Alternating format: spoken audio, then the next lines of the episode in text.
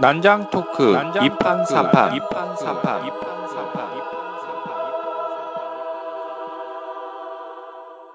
본 방송은 멀쩡한 선남 선녀들의 수상한 난장 토크 2판 4판입니다. 7회 지금 사랑하는 사람을 떠나보낼 준비를 하고 있다면 지금 시작합니다. 네, 안녕하세요. 2판 4판 난장 토크 2판 4판 저 새로운 시, 또 섹트가 시작이 되었습니다. 자, 안녕하세요. 반갑습니다. 안녕하세요. 항상 이렇게 오프닝은 어색하게. 네. 저- 저희 트레이드 마크죠? 네. 어색한 거 좋다. 음. 네. 일단 제 소개부터 먼저 드리면 저는 대중문화 전망가 걸그룹에 관심이 많은 공기사입니다. 네, 네, 반갑습니다. 반갑습니다. 네, 안녕하세요. 저는 오호세 씨입니다. 오호세 씨는 뭔가 시작하기에는 좀 늦었고, 또 마치기에는 너무 이른 시간이죠. 인생에도 아마 그런 시기들이 있을 텐데요. 그런 시기에서 한 발짝 더 나아가 보면 어떨까 하는 마음에서 오호세 씨, 오호세 씨로 이름 지은 접니다. 네, 만나서 반갑습니다. 네, 어, 반갑습니다. 안녕하세요. 유일한 홍일점. 네, 오늘도 강조하는 네. 학습과 성장에 관심이 많은 네, 김강입니다. 반갑습니다. 네, 반갑습니다. 네, 오- 이번 시간에는 제가 준비한 시간인데요. 그 죽음의 5단계 제가 맡은 지난번 시간 때 네, 말씀을 연이응. 드렸던 네, 어, 2탄입니다. 어두운 분위기로 네. 몰고 가시는 아, 저희 이판사판을 계속 네. 네, 어둡게 어둡게. 뭐, 네. 어둡- 꼭 필요한 부분. 네, 어둡게 가는 건 이번이 마지막일 것 같습니다. 예. 아니 괜찮습니다. 예, 뭐. 인생에 그- 꼭 필요하니까. 죽음의 5단계, 지난 시간에 말씀드렸던 죽음의 5단계는 그러니까 대형 참사, 대형 재해를 통해서 돌연사를 당한 가족, 그러니까 그런 지인들을 잃은 그런 가족들의 심경을 어떻게 이해할 것인가에 대한 문제였고요. 오늘 다룰 얘기는 이제 시한부? 뭐 그게 자연, 자연사가 될 수도 있고 아니면 뭐 암이나 이런 것을 통해서 아, 이제 얼마 이제 죽음의 시간이 이제 보이기 시작하는 음, 준비를 해야 되는 것이 느껴지는 이제 그런 사람들의 그런 죽음에 대한 고민? 아, 그런 아. 것들에 대해서 이제 처음으로 문제 제기를 했던 그런 책을 다루고 있는데 지난 시간보다는 아마 이번 시간이 좀더좀 보편적으로 공감하실 수 있지 않을까라는 생각이 네, 듭니다. 네, 네. 음, 먼저 저자에 대해서 소개를 드리면요. 엘리자베스 퀴블러 로스라고 타임지 선정 20세기 100대 사상가에 선정이 되신 분이에요. 그러니까 음. 인간의 죽음에 대한 연구에 일생을 바치신 분이라고 할 수가 있습니다. 1926년 스리, 어, 스위스 취리히에서 세쌍둥이 중 첫 번째로 태어나셨는데요. 그러니까 자기랑 똑같은 모습을 한 애가 두 명 있잖아요. 아, 그러니까 정체, 정체성에 대한 고민을 어렸을 때부터 했다고 해요. 그러니까 진정한 나란 무엇인가에 대한 고민. 네. 그리고 결정적으로 이 시골에서 자랐는데 아버지 친구가 나무에서 떨어져 죽는 것을 목격을 해요. 그러니까, 아, 직접. 그러니까 즉사한 건 아니고 이제 나무에서 떨어져서 아주 크게 다치시고 아, 이제 얼마 뒤에 돌아가시게 됐는데 이제 그 아버지 친구분이 이웃의 아이들을 다 불러 모았대요. 네. 음. 죽기 전에 아이들 다 물- 불러 모아서 내, 내 아내랑 우리, 집- 우리 애를 잘 부탁한다. 이렇게 마- 남기고 갔다고 해요. 그래서 그런 부탁을 받은 것 자체가 자기에게는 되게 큰 자부심이자 기쁨이었다고 아. 얘기를 했다고 해요. 음. 그 이후에 이제 2차 세계대전 종전 후에 유태인, 폴란드 유태인 수용소에서도 이제 자원봉사를 하셨고 네. 이제 미국인과 결혼하면서 이제 뉴욕으로 이주를 했는데 그때 이제 병원에서 죽음을 앞둔 환자들과 이제 정신과 진료와 상담을 하던 과정 중에서 이제 이 죽음에 대해서 음. 아주 큰 관심을 가지고 연구를 하시게 된 것이죠. 네. 그래서 이제 이 책은 이제 죽음을 앞둔 환자들의 마음속 이야, 이야기를 들어주는 세미나를 책으로 엮은 것이고요. 세계 최초로 호, 저 호스피스라고 네. 들어보셨죠? 예, 호스피스 운동을 의료계에 불러일으킨 음. 아주 의미 있는 책이라고 할 수 있겠습니다. 아, 그래서 묵직하네요. 네, 어떻게 죽느냐. 사람은 누구나 죽는데 음. 이 어떻게 죽느냐의 문제가 삶을 의미 있게 완성하는 중요한 과제다라는 음. 문제 의식을 던져주는 책이라고 할 수 있겠습니다. 음. 전, 오. 전 세계 25개국 이상의 언어로 번역이 되었고요. 네. 우리나라에서는 2000년에 자유문학사에서 죽음의 순간이라는 책으로 번역이 되었고 절판이 됐어요. 그리고 2008년에 1회에서 원제에 충실한 원제가 Death and on Dying인데 음. 죽음과 죽어감이라고 2008년에 출시했는데 이것도 절판이 됐어요. 그래서 여러분들이 시중에서 구하시기가 너무 힘들 테고 음. 알라딘 중고 매장으로 가시면 아주 비싸게 음. 부르면서 판매를 매물을 내놓은 분들이 있는데 아, 그것까지 내가 사야 되나 말아야 되나 고민을 막 하다가 음. 마침 동네 도서관에서 이 책을 어. 기적, 기적적으로 발견을 하고 제, 제목 좀 알려주세요. 그렇게 다시 한번. 예, 죽음과 죽어감이라는 책- 책이거든요. 죽음과 죽어감. 예. 네. 그래서 뭐 누구나 이제 가족 사람은 언젠가나 죽는 거니까 이런 죽음에 대해서 좀 공부를 해 보시면 좀 많이 도움이 되시지 않을까 싶습니다.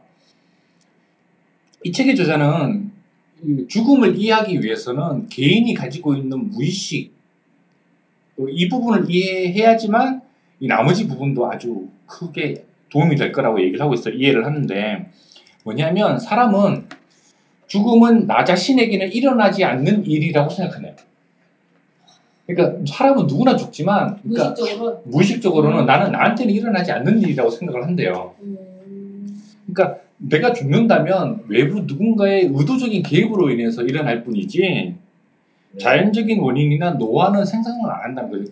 이게 이해가 되는 게 뭐냐면 이제 막 중학교, 고등학교 아니면 막 대학교 입학한 애한테 너 지금 노후 준비해야 된다 얘기를 하면 전혀 공감하지 않아요. 뭔 소리야 지금? 뭔 소리? 내일 씨 지금 숙제 다닐 거 지금 사람은 누구나 죽고 사람은 누구나 노후가 돼- 다가오지만 그 친구들한테 노후는 나에게는 전혀 일어나지 않을 일이라는 거예요. 음. 이거랑 마찬가지로 죽음 역시 사- 나에게는 전혀 일어나지 않는 일이라고 생각한다는 거죠. 그래서 음. 앞서 말씀드렸던 죽음의 5단계에서 첫 번째가 쇼크와 부정이라고 말씀드렸잖아요. 예, 예, 예. 이것이 오는 이유가 사실 이 때문이라는 거죠. 아 인식하지 않고 있기 때문에 전혀 나한테 일어나지 않을 일이기 음. 때문에 죽음이 나에게 갑자기 확 닥치면 놀라게 된다는 거죠. 음.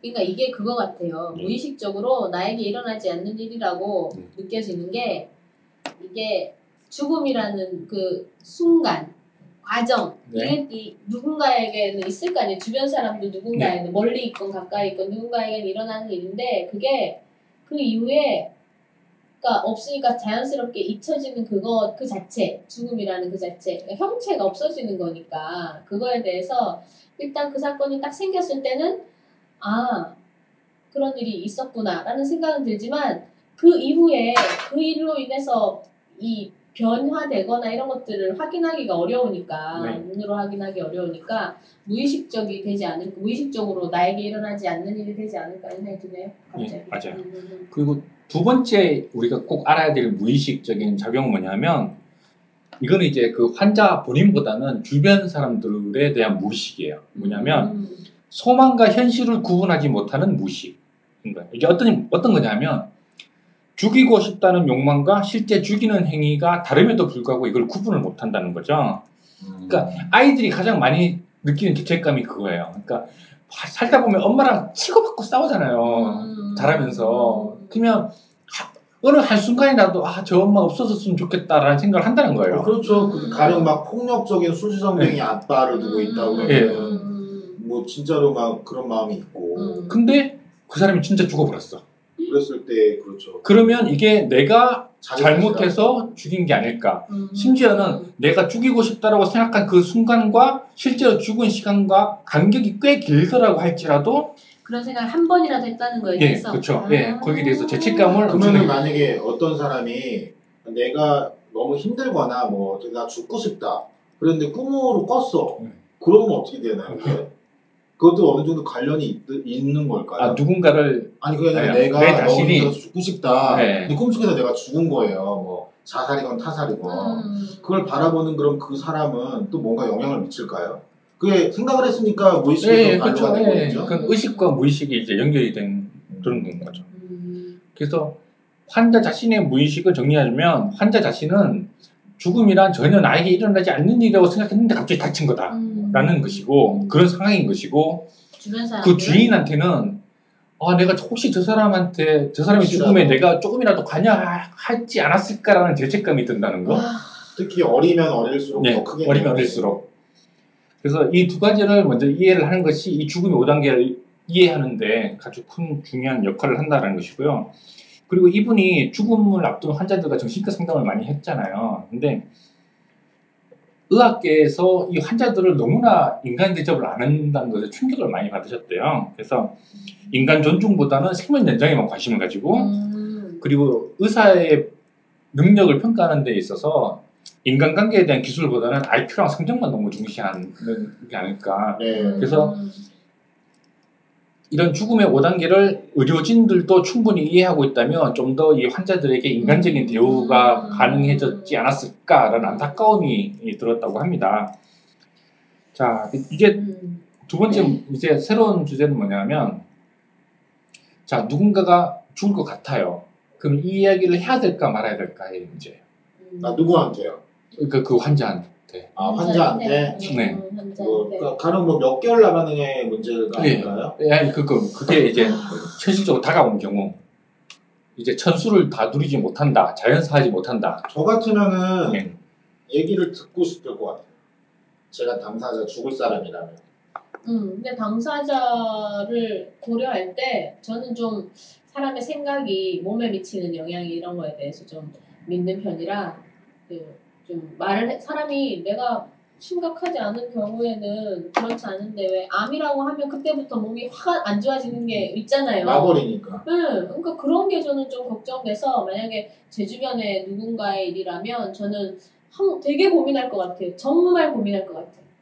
그래서 이 저자는 평소에 이런 죽음과 죽어감에 대해서 고민을 좀 많이 해보라고 해요. 평소에. 평소에. 평소에. 그래서 이 죽음에 대한 이야기를 할까 말까의 문제가 아니라 이 이야기를 어떻게 풀어날까가 더 중요한 문제다. 음, 누구 평소에 이 죽음과 죽음감에 대해서 생각해 보지 않는다면 갑자기 그런 일이 닥- 닥쳤을 때 당황하게 되고 음, 아주 소중한 짧은 시간은 아주 헛되이 허비하게 될 수도 있다라고 얘기를 하고 있어요. 저는 거기 완전 공감하는 게 음. 저희 이제 장인어른이 그렇게 돌아가셨어요. 그러니까 그 간암으로 돌아가셨는데 병원에 갔다 한 달치 안 되고 돌아가셨는데 병원을 갔는데 이제 보호자 빼고 이제 입원을 한 거예요 일단 빨리 입원시키라고 그래가지고 그리고 이제 그, 보호, 그 당사자 빼고 보호자를 불러서 말기다 음, 그걸 얘기한 거예요. 그러니까 이제 다 알았어요. 장인어른 빼고. 근데 이제 장인어른이 이렇게 뭐 닌겔 꽂고 이렇게 누워 있잖아요. 의사가 와요. 매일 뭐 검, 문진하잖아요 아침마다. 그러니까 뭐 장인어른이 아 저희 있잖아요. 근데 제가 이거 먹어도 되나요? 지금 이거 아픈데. 그러니까 의사가 아무거나 다 드셔도 됩니다. 그런 거예요. 그러니까 듣는 저희들은 가슴이 찢어지죠. 그렇지, 맞아. 그러고 있다가 조금 조금 있다가 갑자기 이제 안. 좋아져가지고 이제 이 돌아가셨는데, 그러니까 저는 사실은 이제 장인어른을 많이 뵙지 못하고 결혼하려고 막 하고 있었을 때여가지고 돌아가셨는데, 그러니까 가족의 입장에서는 만약에 그거를 한다면 본인이 되게 무너질 수도 있지만 만약 에 그걸 알았으면 그래도 조금 이렇게 준비할 수 있었으면 그래도 조금 더 기억이라는 게 오래 남지 너무 너무 허황된 거예요. 그러니까 한 달 만에 그러니까 뭐 진짜 3년 병 아프면 그 효자 효부 없다고 그런 것도 있지만 저희 같은 경우는 너무나 허망하게 가버리시니까 제 주변에도 그런 분들이 네. 계세요. 저는 그게 너무너무 후회로 네, 오랫동안 네. 남는다고. 저 같은 경우에는 저희 집에 대대로 그 불안증이라는 질병이 아. 저희 집안 대대로 앓고 있어요. 그러니까 엄마도 그 불안해서 막 무, 무슨 일이 생기는 게 아닌가. 그러니까 이게 성향상 캐릭터가 캐릭터인지 뭔지 모르겠는데 그 저희 집안 여자들, 아빠도 그래 사실은 아빠도 그런데 그 걱정이 좀 많은 그런 식- 식구들 성향 다 그래요. 특히 여자들이. 음. 예, 저 여자 형제 많잖아요. 팔남매 중에 딸이 여섯이니까. 엄마, 딸 여섯, 아빠까지도 되게 불안증이 있거든요. 그러니까 항상 하, 제가 아프면 어떡하지? 뭐, 엄마가 최근에 좀 아프셨는데 그- 그럴 때마다 저희는 항상 그런 말씀을 그런 일들을 이제 생각하는 거예요. 혹시 그러니까 그러시면 대비를? 하실 거 아니에요. 네, 그러니까 어쨌든 생각은 많이 하는 거예요. 그러니까 아무 생각을 하지는 않는 것 같아요. 누구 언젠가는 죽는다. 우리가 다 죽는다는 거에 생각은 그 누구보다도 갖고 있는 것 같아요. 근데 그게 저는 개인적으로 그닥 도움이 되지 않는 것 같은 거예요. 그래도 네. 그 일찍 우울하니까. 돌아가시는 분이 계세요 가족 중에? 없어요. 그럼 오래 사시는 네. 거예요. 왜냐면 네. 대비를 하니까 아 그런 건가? 가는 거 길게 가는 거예요. 가는 거 길게. 그런 건가? 어, 그러니까 인, 그- 인간은 제일 그 복이 어쨌거나 오래 사는 거잖아요. 음, 만수무강하십시오. 그러니까 어르신들이 아 나는 그런 거 다 필요 없다. 나는 이미 살 만큼 살았으니까 혹시나 아프게 되면 그냥 나 있게 다 해달라고. 하더라도.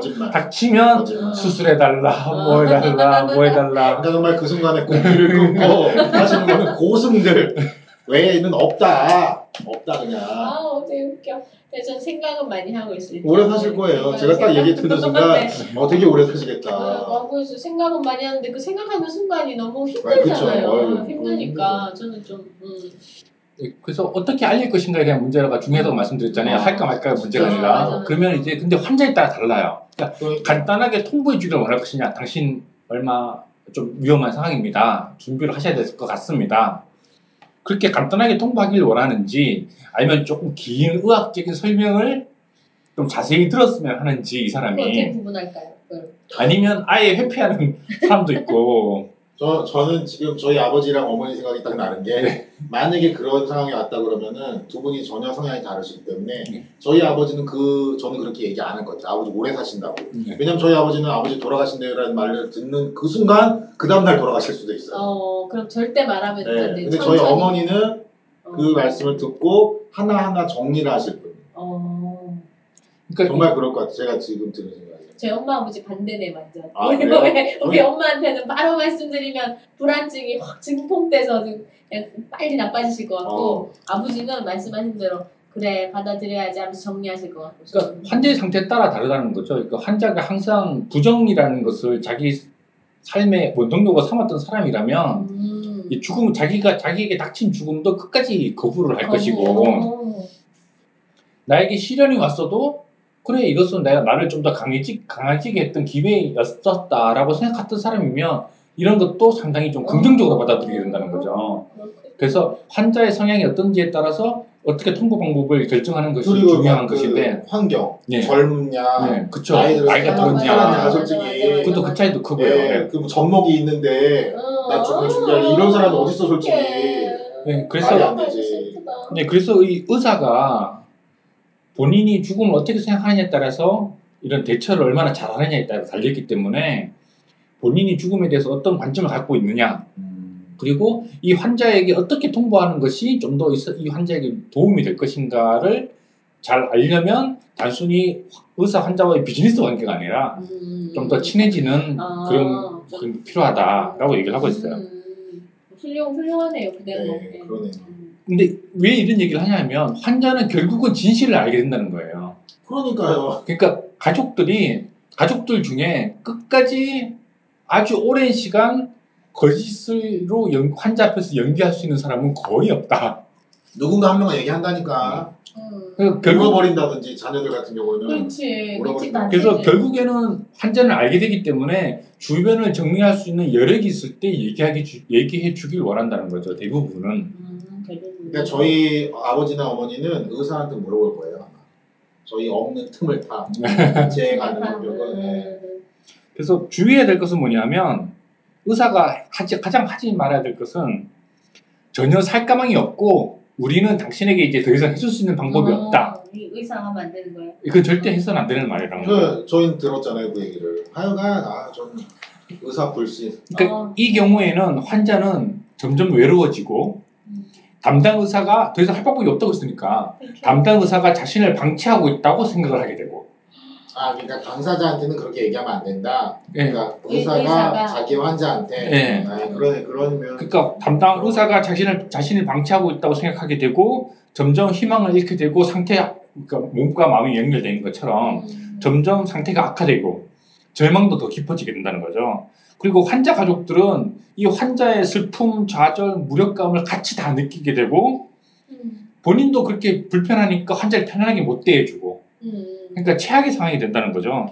그래서 정말 길지 않은 시간, 짧은 시간이 남았는데 그 시간을 서로 막 좌절하고 무력감에 빠져서 슬퍼하면서 그 시간을 허비하게 된다는 얘기를 하는 게 하고 있습니다. 의사의 역할이 진짜 너무너무 중요한 것 같아요. 그럼 예. 그에 그 비해서 우리가 공부만 잘한다고 네. 의사가 안 네. 돼. 맞아 맞아. 그게 진짜 직업의식 철저해야 되는 게 의사인 것 같고 진짜 커뮤니케이션에 능해야 되는 사람이 진짜 배려심이 예, 있어야 맞아요. 되는 사람이 의사인 것 같아요 정말. 근데 뭐 네. 우리나라 대학 유명한 병원 음. 1년 기다려가지고 의사 7분 만나면 오래 만난다고 는 통계도 나왔잖아요. 그러니까 되게 7분이 아니라 권위적이야. 너무 3분 권위적. 30초였나? 네. 진짜 저희 교육하다 보면 되게 재밌는 일이 많은데 의사 선생님이 와서 교육을 애를 하시면서 아 우리 간호사들 불친절해서 문제야. 본인이 제일 불친절하면서.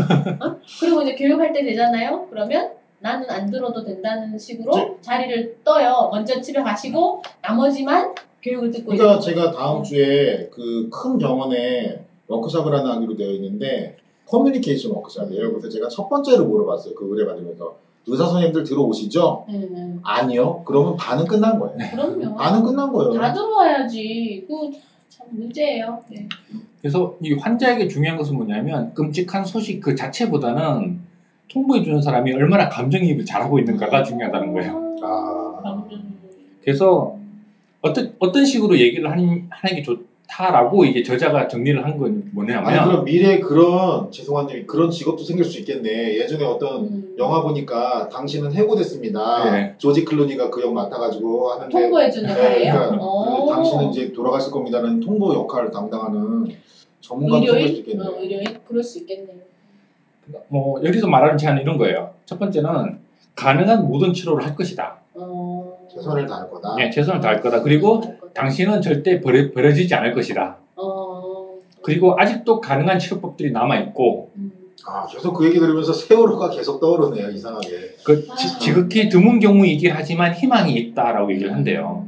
그래서 절대 시한부 선고를 해서는 안 돼. 당신은 1개월 남았습니다. 당신은 어. 3개월 남았습니다라고 해서는 안 된다. 그러니까 이것은 희망이라는 것은 이미 나는 오래 살 만큼 살았고 할 일 다 했고 죽을 준비가 다 되었다는 환자조차도 희망을 갖기를 원한다는 거예요. 어. 어느 정도는. 어. 그렇기 때문에 이 시한부 통보는 절대 해서는 안 될 일이라고 저자는 얘기를 하고 있습니다. 음, 공감되는 내용이네요. 그러니까 무슨 일이 있더라도 환자와 가족, 의사가 당신과 함께 할 것이고 음. 비록 의사가 생명 연장을 연장할 수는 없을지라도 내 고통을 줄여주기 위해서 최선을 다하고 있다는 확신이 필요한 거예요. 이 환자한테는. 네. 그러니까 이런 확신을 의사가 심어줄 수 있느냐? 아니면 저 의사가 이제 더 이상 할 게 없으니까 나를 방치하는구나 음. 라고 생각을 하느냐가 음. 중요한 것이죠. 음. 근데 이제 이런 경우도 있지 않아요? 네. 그 의학적으로 가망이 없어서 네. 그러면 마지막 그 순간을 좀 편하게 보내세요 해서 퇴원을 하는 경우도 있잖아요. 자기가 이제 살아가는 집 예. 뭐 이런 데 가서 음. 그런 경우에는 또좀 그런 경우에 이제 여- 여기서 말하는 수용 단계까지 가서 같아요. 이제 본인이 이제 그걸 다 받아들이실 경우에만 또 결정을 의미가 본인이 있겠잖아요. 해야 된다는 그렇죠. 예. 거네요. 음.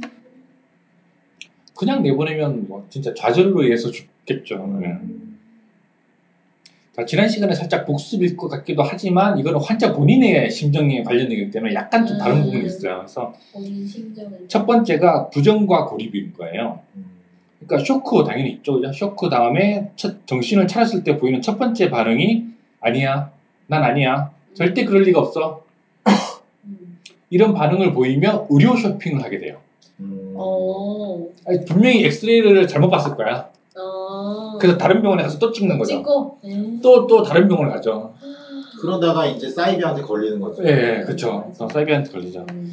그 이런 이렇게 좀 부정의 태도가 불안정하게 보이게 되는 태도의 원인은 뭐냐면 앞서 말씀드렸듯이 의사가 환자에게 진단 결과를 전달하는 방법이 서툴었을 경우 음. 그리고 환자를 잘 모르는 경우 아저 사람이 날 모- 몰라라 막 이렇게 음. 주치 같은 경우 있잖아요 만약에 이 사람을 뭐 30, 오랫동안, 20년 네. 30년 이렇게 알아온 의사가 그렇지. 이제 얼마 안 남았습니다라고 얘기를 해주는 뭐 것과 7분 만나면 셀폰 모르는 사람이 와서 음. 그렇지. 그런 경우가 다르다는 거죠 그리고 완전 다르지. 의사가 환자의 심리 상태를 고려하지 않고 빨리 일을 해치려고 후다닥 통보하는 경우 음. 이런 경우에 이 부정의 단계가 되게 불안정해지고 심각해진다는 거죠. 근데 이 부정의 단계가 좋은 점, 좋은 면도 있다는 거예요. 뭐냐면 앞으로 꽤 오랫동안 나를 불편하게 만들 상황이 계속 될 거잖아요. 내 상태가, 몸 네, 상태가. 네. 그런 불편하고 고통스러운 문제에 대한 한 건전한 반응이라는 거죠.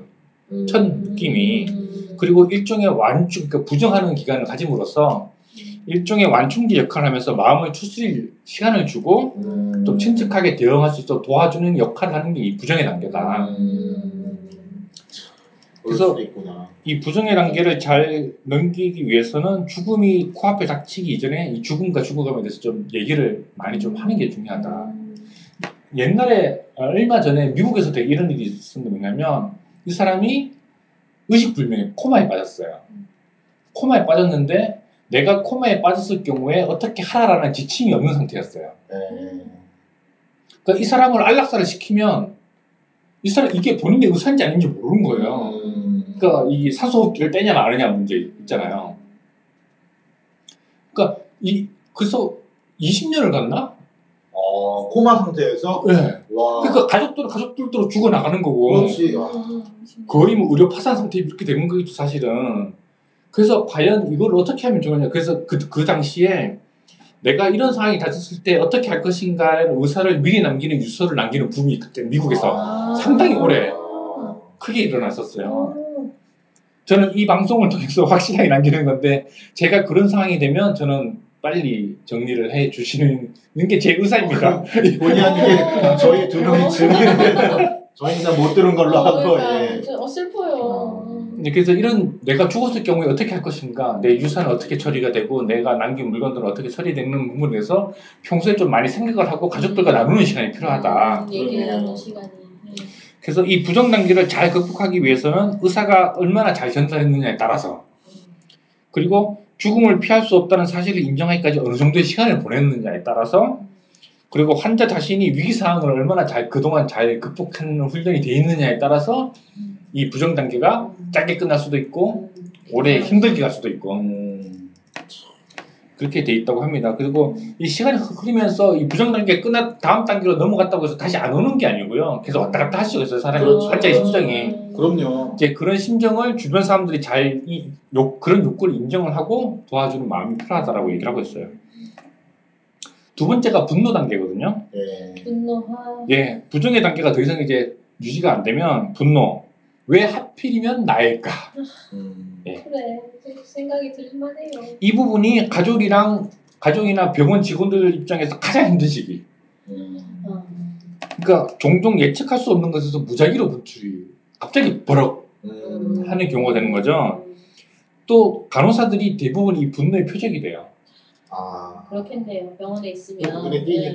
그리고 찾아오는 가족들도 화정을 받지 못해요. 음. 그러니까 간호사 같은 경우에 저희도 지금 비, 그 비슷한 경우를 겪고 있는데 5분을 옆에 모나 엉덩이를 못 붙이는 경우 자 그러니까 침대를 올려라 내려라 아. 창문을 열어라 닫아라 이거 아. 빼라 이거 가져와라 이거 다 이거 물어봐라 아.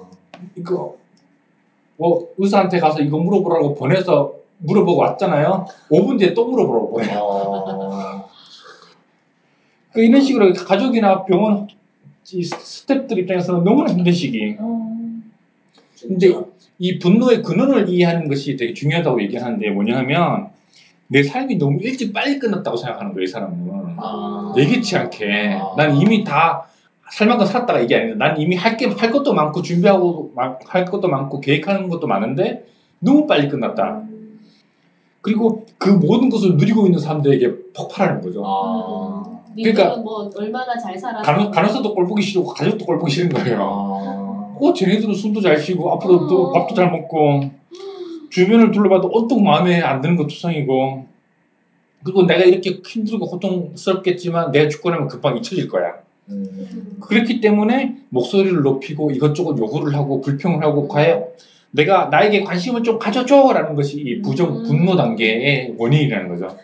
관심 가져달라는 얘기는 그래서 이것 이 단계를 잘 극복하기 위해서는 조- 적절한 존중과 이해를 받고 관심과 시간을 누리면 자연스럽게 줄어든다고 해요. 음. 그래서 환자의 말에 귀를 기울이고 때로는 그 비이성적인 분노도 아 내가 우리가 얼마나 꼴보기 싫겠어. 음. 그래서 이해하면서 받아주는 것이 필요하다. 그리고 분노를 표출함으로써 얻는 안도감이야말로 마지막 시간을 편안하게 보낼 수 있는 환자의 힘이 된다라는 것을 네. 이해를 해주면 옆 사람들이 좀 견디기 쉬워질 것이다. 라는 것이죠. 보통 이제 간호사분들이나 환자분들 중에 잘못된 대처를 하는 경우에 막 짜증나게 구니까 음, 맞대응을 하는 거죠. 음. 맞아. 많이 싸워요. 막 싸우죠. 어, 막 싸워. 진짜. 뭐 간호사 같은 경우에는 그 환자들을 피하고 음. 세번올거두번 오고 음. 뭐 10분 볼거 5분 보고 이런 식으로 막 하고 막 변명하고 이렇게 되면 오히려 환자가 환자의 적대감을 부추기는 결과를 가져오기 때문에 해결되지 않을 거다 이렇게 얘기를 하고 있어요. 세 번째는 되게 짧은 단계이고 잘 모르는 단계이긴 한데 협상 단계가 들어와요. 음. 왜잘 모르냐 하면 저 혼자 속으로도 생각할 수도 있고 네. 아니면 뭐 좀뭐 성직자 본인이 뭐 다니고 있는 교회의 목사님이나 이런 분들한테만 이제 살짝 얘기하는 경우가 있기 때문에 음. 이제 이거는 이제 미루고 피할 수 없는 일을 미루고 싶은 거죠. 네. 어차피 나는 죽을 거지만 조금 미루고 싶다. 네. 그래서 나는 이렇게 착하게 살았는데 여기서 좀 봐줘야 되지 않느냐. 음. 그리고 시한을 많이 정해요. 음. 우리 애가 결혼할 때까지 뭐 이런 거. 음. 저 저도 맨날 그러는데 예. 우리 시집 갈 때까지는 제 살아야 된다. 아, 예. 정하지 마세요. 그리고 그 이것만 이루어지면 더 이상은 요구하지 않겠다. 뭐 이런 식의 약속도 많이 해요. 그 애가 애를 낳을 때까지만 하면 좋겠다. 손녀가 아니 이게 나이 들어서 결혼하니까 그런 게 있더라고요. 음. 아주 객관적으로 어. 너애 대학 갈 때 몇 살이야? 그럼 스무 어. 살이면 20년 뒤면은 환갑이 넘으니까. 그러니까 보통 이제 이 협상의 단계는 뭐냐면 심리적으로 죄책감이랑 연결이 돼 있기 때문에 무시하는 것은 옳지가 않고요. 그래서 이 불필요한 두려움이나 처벌의 공포로부터 벗어날 수 있게 좀 상담을 많이 하는 것이 필요하다. 음. 그래서 환자가 잘 알고 있는 성직자가 의사랑 같이 일하는 것이 되게 효과적이라고 얘기를 하고 있어요. 음. 그래서 뭐 평소에 이 사람이 뭐 절을 많이 다녔거나 교회를 많이 다녔거나 뭐 성당을 많이 다녔으면 이제 그분의 좀 도움을 받아서 얘기를 많이 나누게 해서 이 부분을 잘 극복할 수 있도록 도와주는 것이 중요하다라고 얘기를 하고 있어요. 네 번째 단계가 이제 우울 단계거든요. 이제 더 이상 자신의 병, 자, 자기의 병을 부정할 수 없게 됐을 때. 음. 그리고 주위에서 수술이나 입원을 강요를 하고 자기가 느끼기에도 신체적인 증상들이 안 좋은 거야 이제 막 심해지는 거야. 어. 그리고 엄청난 치료비와 병원비로 가계의 부담이 막 아. 엄청나게 커지게 될 때, 이럴 때 우울이 찾아오게 된다고 합니다. 그 앞서 있었던 무감각이나 냉정, 분노, 흥분 같은 것이 엄청난 상실감으로 대체가 되는 경우. 음. 이 우울 단계의 의미는 이 세상과 작별을 구하기 위해서 스스로를 준비하는 시간이고요. 이 우울 음. 단계가. 그리고 평화로운 수용의 단계에서 죽음을 맞이하기 위해서는 반드시 이 우울의 단계가 필요하네요. 필요하다 고 얘기를 하고 있어요. 이 우울이 다 끝나야 아 그래 내가 이제 더 이상 할 수 있는 건 없고 이제 떠날 준비를 해야 되겠다라고 생각하게 된다는 거죠.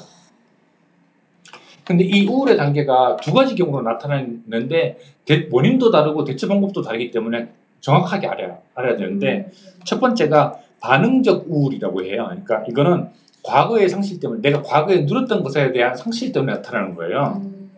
그래서 이 부분에 대해서는 적극적인 전문가의 도움이 필요해요. 그리고 환자를 환자에게 용기를 주고 격려하는 것이 필요해요. 그리고 경제적인 부담이 있다면 그 부분을 좀 도와주고 만약에 한, 아 내가 죽으면 우리 애들은 어떻게 이런 부분 있잖아요. 그러면 이제 대신 돌봐줄 사람들 옆에서 좀 고용해 준다든지 이렇게 해서 도와줄 수가 있는데 그 다음이 준비적 우울이 있는데 이 부분이 좀 달라요. 이거는 앞으로의 상실 때문에 오는 우울증이거든요.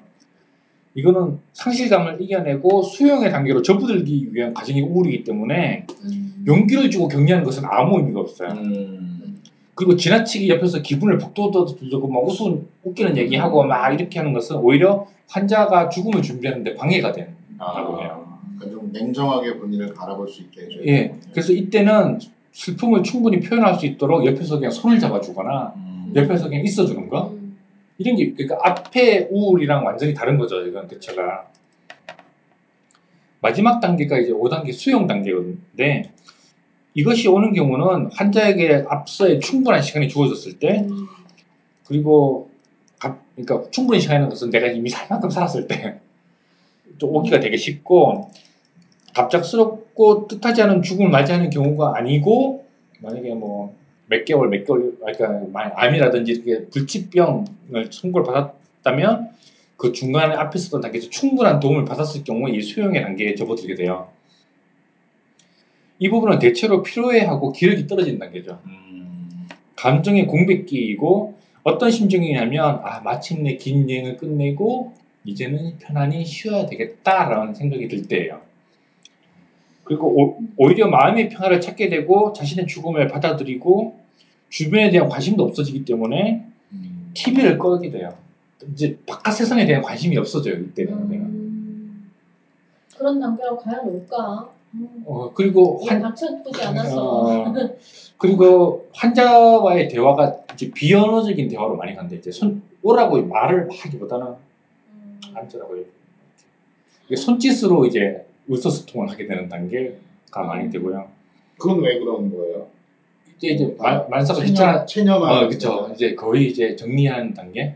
더 이상 이제 의욕도 의욕이나 이런 단계보다는 의욕이 생길 수가 없는. 음. 근데 이 부분은 상당히 중요하게 생각하는데 이 침묵의 순간이야말로 가족들이 이 환자와 가장 의미 있는 교감을 나눌 수 있는 시간이라는 거죠. 그럴 것 같아요. 이제 삶은 정리하는 단계니까 예. 그러니까 뭐, 뭐 용서나 화해 같은 것도 이, 단- 이 시기에 많이 이루어질 수가 있는 중요한 시간이 될 수도 있는 거잖아요, 사실은. 그리고 이때는 나, 막 간호사들이 뭐 피 뽑고 혈압 재고 이렇게 막 어수선해 이런 단계보다는 저녁 시간에 일과도 거의 다 끝나고 이런 시간에 면회를 하는 것이 이분들한테 훨씬 더 도움이 된다. 그리고 예외적인 단계가 있는데 끝까지 사- 싸, 싸우려는 환자는 절대 수용 단계에 도달할 수가 없어요. 그렇겠죠, 그래서 당연히. 언젠가는 어. 놔야 되는군요. 그러니까 스스로 스스로가 놓지 않으면 절대 끝나지 않는 단계. 당연하겠죠. 그리고 이 부분이 또 중요한데 사투를 부추기는 가족이 있어요. 해봐. 1%의 이겨낼 수 가능성이라도 있어. 잡아야지 이겨낼 수막 있어. 이런 너 거. 할수 그러니까 있어, 옆에서. 계속 이렇게 하면 음. 이 환자 입장에서는 뭐냐면 아, 내가 죽음을 받아들이면 비굴하게 포기하게 포기하는 게 되는 거예요 이제. 음. 어렵네요. 그리고 가족들을 어렵다. 가족들을 배신하는 행위라고 생각하게 돼요. 그런 죄책감이 또 들게 돼요. 그- 하면 안 그래서. 이 삶에 대한 희망을 놓지 않고 싸우, 사투를 하는 것과 아 이제는 죽음을 받아들이고 삶을 정리하고 남은 가족들과의 관계를 회복하고 뭐 이렇게 하는 더 추억을 쌓는 이런 수용의 단계를 구분하지 못하게 되면 우리는 환자를 돕는 것이 아니라 괴롭히는 게 된다. 그래서 아 근데 네. 이게 만약에 이 가족의 일인 경우에 네.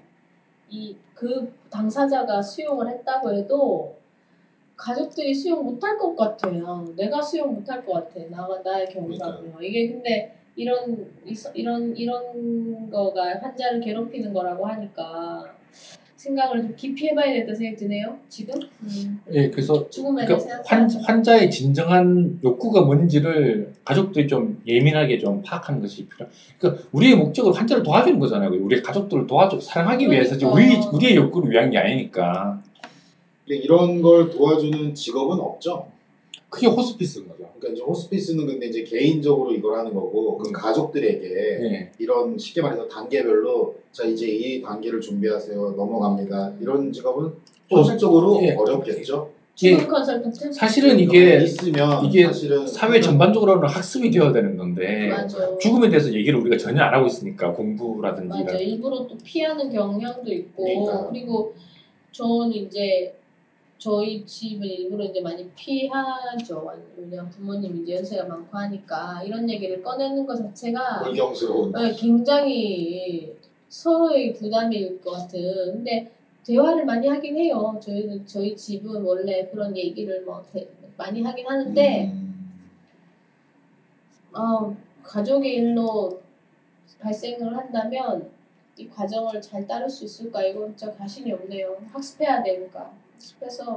하면 이제 가족들마다 진짜 아주 심각하게 몰입을 하셔갖고 막 이렇게 만약에 아이가 죽었을 때 엄마와 아빠가 각각 다르게 반응을 보일 수밖에 없잖아요, 그죠? 네.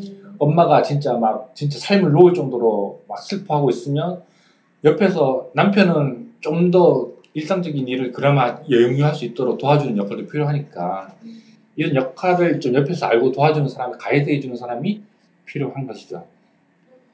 그리고 이 책에서 또 제가 지- 가장 또 중요하게 생각하는 chapter가 뭐냐면 환자의 가족에 대한 chapter가 있어요. 앞서는 환자에 대한 얘기잖아요, 그죠? 그 충전의 시간에 대한 얘기가 있는데 충전의 시간. 그게 뭐냐면 옆에 환자가 들어가 입원해 있잖아요. 입원해 있으면 거의 24시간 간병을 하게 되지만 그렇게 되면 생활이 안 되잖아요. 음, 그리고 그게 한 달, 두 달, 세 달 이렇게 길어지고 나면 이제 그 간병하는 가족들도 되게 무기력해지고 되게 힘들어지게 돼요. 그렇게 되면 운동도 좀 해야 될 것이고 네. 기본 전환을 위해서 영화관에 갈 수도 있고 근데 우리나라 사회가 상당히 성숙, 성숙하지 못하다고 느꼈던 건 뭐냐면 어, 저, 할, 저 할머니는 남편이 지금 입원해 있는데 지금 한가롭게 지금 수영하러 다니고 있다. 음, 음, 음, 음. 욕해요. 음, 그렇지, 그렇지, 맞아. 그렇지. 우리나라 정서는 그래. 문제는 이 사람은 더 오래 간병하기 위해서 이걸 할 수밖에 없는 거잖아요. 그렇죠. 그게 맞아, 필요하죠. 필요한 거잖아요. 본인이 쓰러지면 안 돼요. 집안 일도 해야 되고. 음. 그러니까 환자가 있다고 해서 즐길 수 있는 일이 모두 사라지고 파괴되는 것은 아니라는 이 사실이 이걸 깨닫는 게 환자랑 환자 가족들한테도 모두 필요한 일이라는 거죠. 네, 그렇죠. 음. 시한부 삶을 사는 환자가 항상 죽음만을 생각할 수는 없듯이 예. 음. 환자의 가족들도 오직 환자하고만 시간을 보내기 위해서 다른 것들을 모두 포기해서는 안 되는 예, 것이기 예. 때문에 음. 이런 부분에 대한 주위 사람들에 대한 이웃에 대한 이해도 필요하다. 그리고 환자 가족들에게도 자신들의 에너지를 효율적으로 분배를 해서 정작 에너지가 필요한 시간에 다 소진돼서 넉놓아서는 안 되는 것처럼 안배가 필요하다라고 얘기를 하고 있어요. 그리고 죄책감에 대한 얘기도 앞서 말씀드렸듯이 죄책감에 대한 얘기도 하는데 보통 이렇게 가족들이나 지인들이 이렇게 이런 상황이 닥치면 종종 혹시 내 잘못이 아닐까라는 생각을 하게 된대요. 음, 표면적인 어. 표면적인 죄책감은 뭐냐면 아 내가 일찍 데려갔었더라면 아 내가 평소에 이런 것을 챙겨줬더라면 음. 뭐 이런 거 있잖아 이런 거의 죄- 대부분이 그런 경험을 하죠. 이런 죄책감을 갖게. 되는데 그리고 근데 그 심층적인 죄책감이 또 있어요. 그러니까 가족들이 항상 좋을 수는 없잖아요. 그렇죠. 아 앞서 얘기했듯이 아 이 사람 없어졌으면 좋겠다. 아 죽었으면 좋겠다. 우리 엄마가 죽었으면 좋겠다. 이런 생각을 한 번이라도 한 번 이상은 다 가졌을 텐데 그런 부분에 대해서 다 이런 죄책감이 남아서 길게 갈 수 있다는 거죠. 음. 그래서 배우자가 세상을 떠나기 전에 이런 감정의 앙금을 해소할 수 있도록 음. 아 그때 네가 이랬었는데 내가 절대 그 진심이 아니었다. 이런 식의 대화를 나누는 시간을 갖는 것이 중요하다. 이 부분에 앞서 얘기해서 뭐 우울 단계라든지 음. 수용 단계 음. 그러니까 우울 단계보다는 수용 단계가 사실은 이걸 나눌 수 있는 가장 풍족한 시간인데 이런 단계를 제대로 하지 못하면 서로 막 싸우다가 음. 그 시간을 다 허비해버린다는 거예요. 네. 그리고 죽음의 5단계를 가족들도 다 겪어요. 아까 음. 지난 시간에. 말씀드렸던 것처럼 가족들도 각각의 단계를 거치는데 가족들이 솔직한 감정을 표현해 주는 것이 가식적인 연기를 하는 것보다 환자에게 더 도움이 된대요. 어, 그건 상당히 어려운. 아, 어려운 일인데 왜냐하면 화- 가족들이 연기를 한다는 것을 환자가 느끼게 되면 아 저 사람이 나를 내 고통에 대해서 슬퍼하는 것이 아니라 쟤는 나를 기만하고 있구나라고 생각하게 돼요. 음, 환자들은 마음이 약해져서 그럴 수 네, 있을 네. 것 같아요. 그렇게 오해를 하기 쉽다는 거죠. 그리고 5단계 수용 단계라고 말씀드렸잖아요. 이거, 이것이 가족들에게는 가장 고통스러운 시간입니다. 음. 그러니까 환자 본인한테는 이미 나는 이제 이제 내 삶을 끝낼 시간이 됐다. 이제 음. 모든 것을 놓아야 할 시간이 됐다. 더 이상 미련도 없고 음. 뭐도 없고 가- 환자들한테는 가장 편안한 시간이 될 텐데 가족들한테는 그 시간이 또 가장 힘든 시간. 그렇겠지. 더 이상 뭘 해줄 수 없으니까 이제 포기한 것 그렇죠. 같은, 받아들인 것 같은 생각이 들으니까. 왜냐하면 환자는 수용 단계가 오면 자신을 이제 세상으로부터 분리하기 시작을 해요. 처음에는 친구들까지 다 보다가 아 이제는 가족들만 봤으면 좋겠다 음. 라고 얘기를 해요. 그 다음부터는 아 자식들은 됐고 내 남편만 왔으면 좋겠다 내 아내만 왔으면 좋겠다 이렇게 분리를 이제 카테고리를 점점 줄여나가는 거죠. 음. 분리하는 작업이네. 근데 직계 가족들은 보통 그런 과정을 거절로 생각을 해요. 음. 날 버리려고 하는구나. 관계를 끊으려고 하는구나. 라고 생각 사실 그게 아닌데. 음. 자기는 이제 많이 받아줬는데 예. 가족들 입장에서는 이제 이분이 정말 큰일 났다 이거 예. 음. 세상과 문을 닫았구나 막.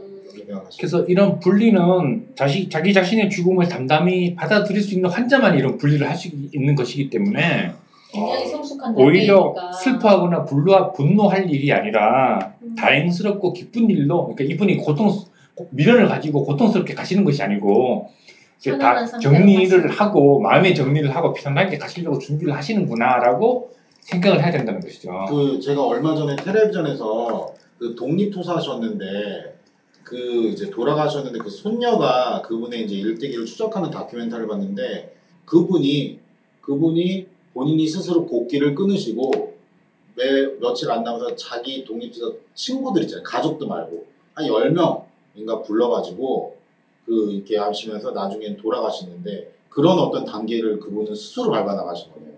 네, 그렇죠. 성숙했던 아 분이시고. 대단하시네요 진짜. 그러니까. 곡기를 끊는 스님들은 보통이 아닌 거네요. 대단하다 진짜. 그래서 이 5단계 수용 단계는 정작 환자 본인은 도움이 거의 필요하지 않는 단계 스스로 정리하는 단계니까 이제는. 네. 음. 근데 가족들에게는 절실히 도움이 필요한 단계. 그럼 뭐 역으로 환자가 뭔가를 해줘야 하는 거야? 아니요, 그게 아니라 이제 환자 아니에요. 주변의 지인들이 어, 환자 이제 주변. 이, 이, 이걸 이해를 하고 이 단계를 이해를 하고 그렇지 어쨌든 주인공은 환자니까 음. 가족이 이해를 해줘야 되는데 또 가족들 입장이라는 게 네, 있으니까. 그렇죠. 네. 그래서 이제 정리를 하면 이 엘리자베스 이 저자는 말년에 이르러서 온몸이 마비되는 죽음을 경험을 하게 된대요. 그래서 아, 어머. 본인의 죽음에 대해서도 저 깊은 생각을 하게 될 수밖에 없는 상황인 거죠. 그래서 70세가 되던 해에 자서전 생애 수레바퀴라는 책을 쓰는데 이렇게 시작을 해요. 사람들은 나를 죽음의 여의사라고 부른다. 30년 이상 죽음에 대한 연구를 해왔기 때문에 나를 죽음의 전문가로 여기는 것이다. 그러나 그들은 정말로 중요한 것을 놓치고 있는 것 같다. 내 연구의 가장 본질적이고 중요한 핵심은 삶의 의미를 밝히는 것이다. 라고 얘기를 하고 있어요. 음. 그래서 2004년 8월 24일 날 사망하시는데 마지막 유작은 인생 수업인데 이 책은 인생 수업이라는 책과 상실 수업이라는 책이 음. 우리나라에 출간해서 이 책은 아직도 우리나라에서 구해 보실 수 있고요. 음.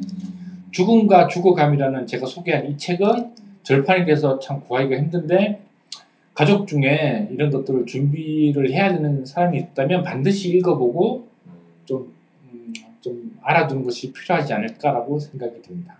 네. 아, 죽음. 음.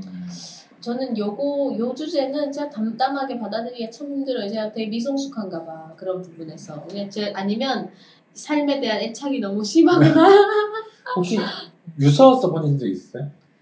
안 썼어요. 저는 폭풍 눈물 흘릴 거야. 뭐 쓰- 슬 그럴까봐 안 썼는데. 그러니까 가족들에 네. 대한 감정을 정리하는 파트가 분명히 있을 것이고 음, 그러니까 만약에 배- 결혼을 했다면 이 부분이 되게 중요하잖아요. 그러니까 내가 어디에다가 무슨 예금을 해놨고 그렇지. 내가 누구에게 얼마를 빌려줬고 음.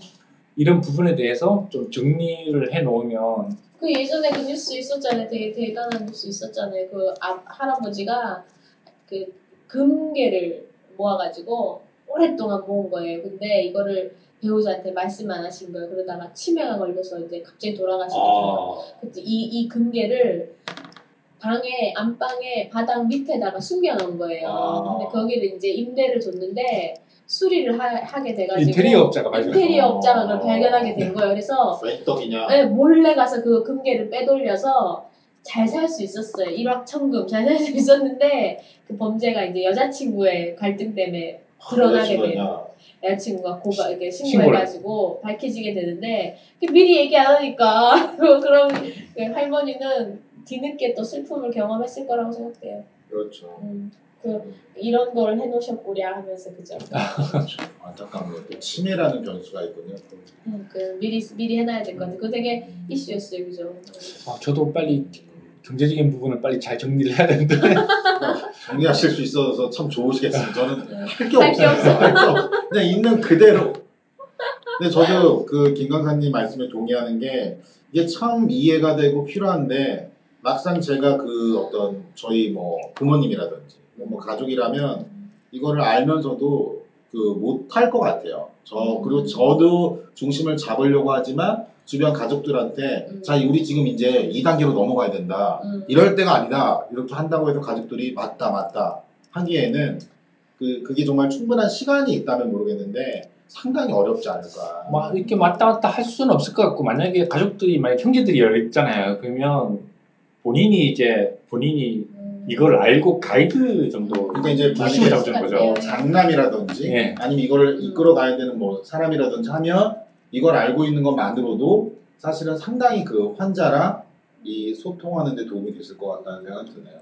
그 권기사님 생각에 이게 나라에 따른 정서적인 차이는 없어요? 그러니까 외국에 가끔 영화 보면 외국 영화 보면 되게 담담하면서도 되게 이 차분하게 이렇게 그 임종을 임종을 지키는 그런 모습이 종종 나오잖아요. 근데 우리나라랑은 굉장히 참 다른 아, 모습이잖아요. 그 종교적인 차이도 언급을 하고 있어요. 그러니까, 음, 그러니까 우리의 운명이 그러니까 일직선으로 돼 있다. 음. 기, 기독교적 세계관은 일직선이잖아요.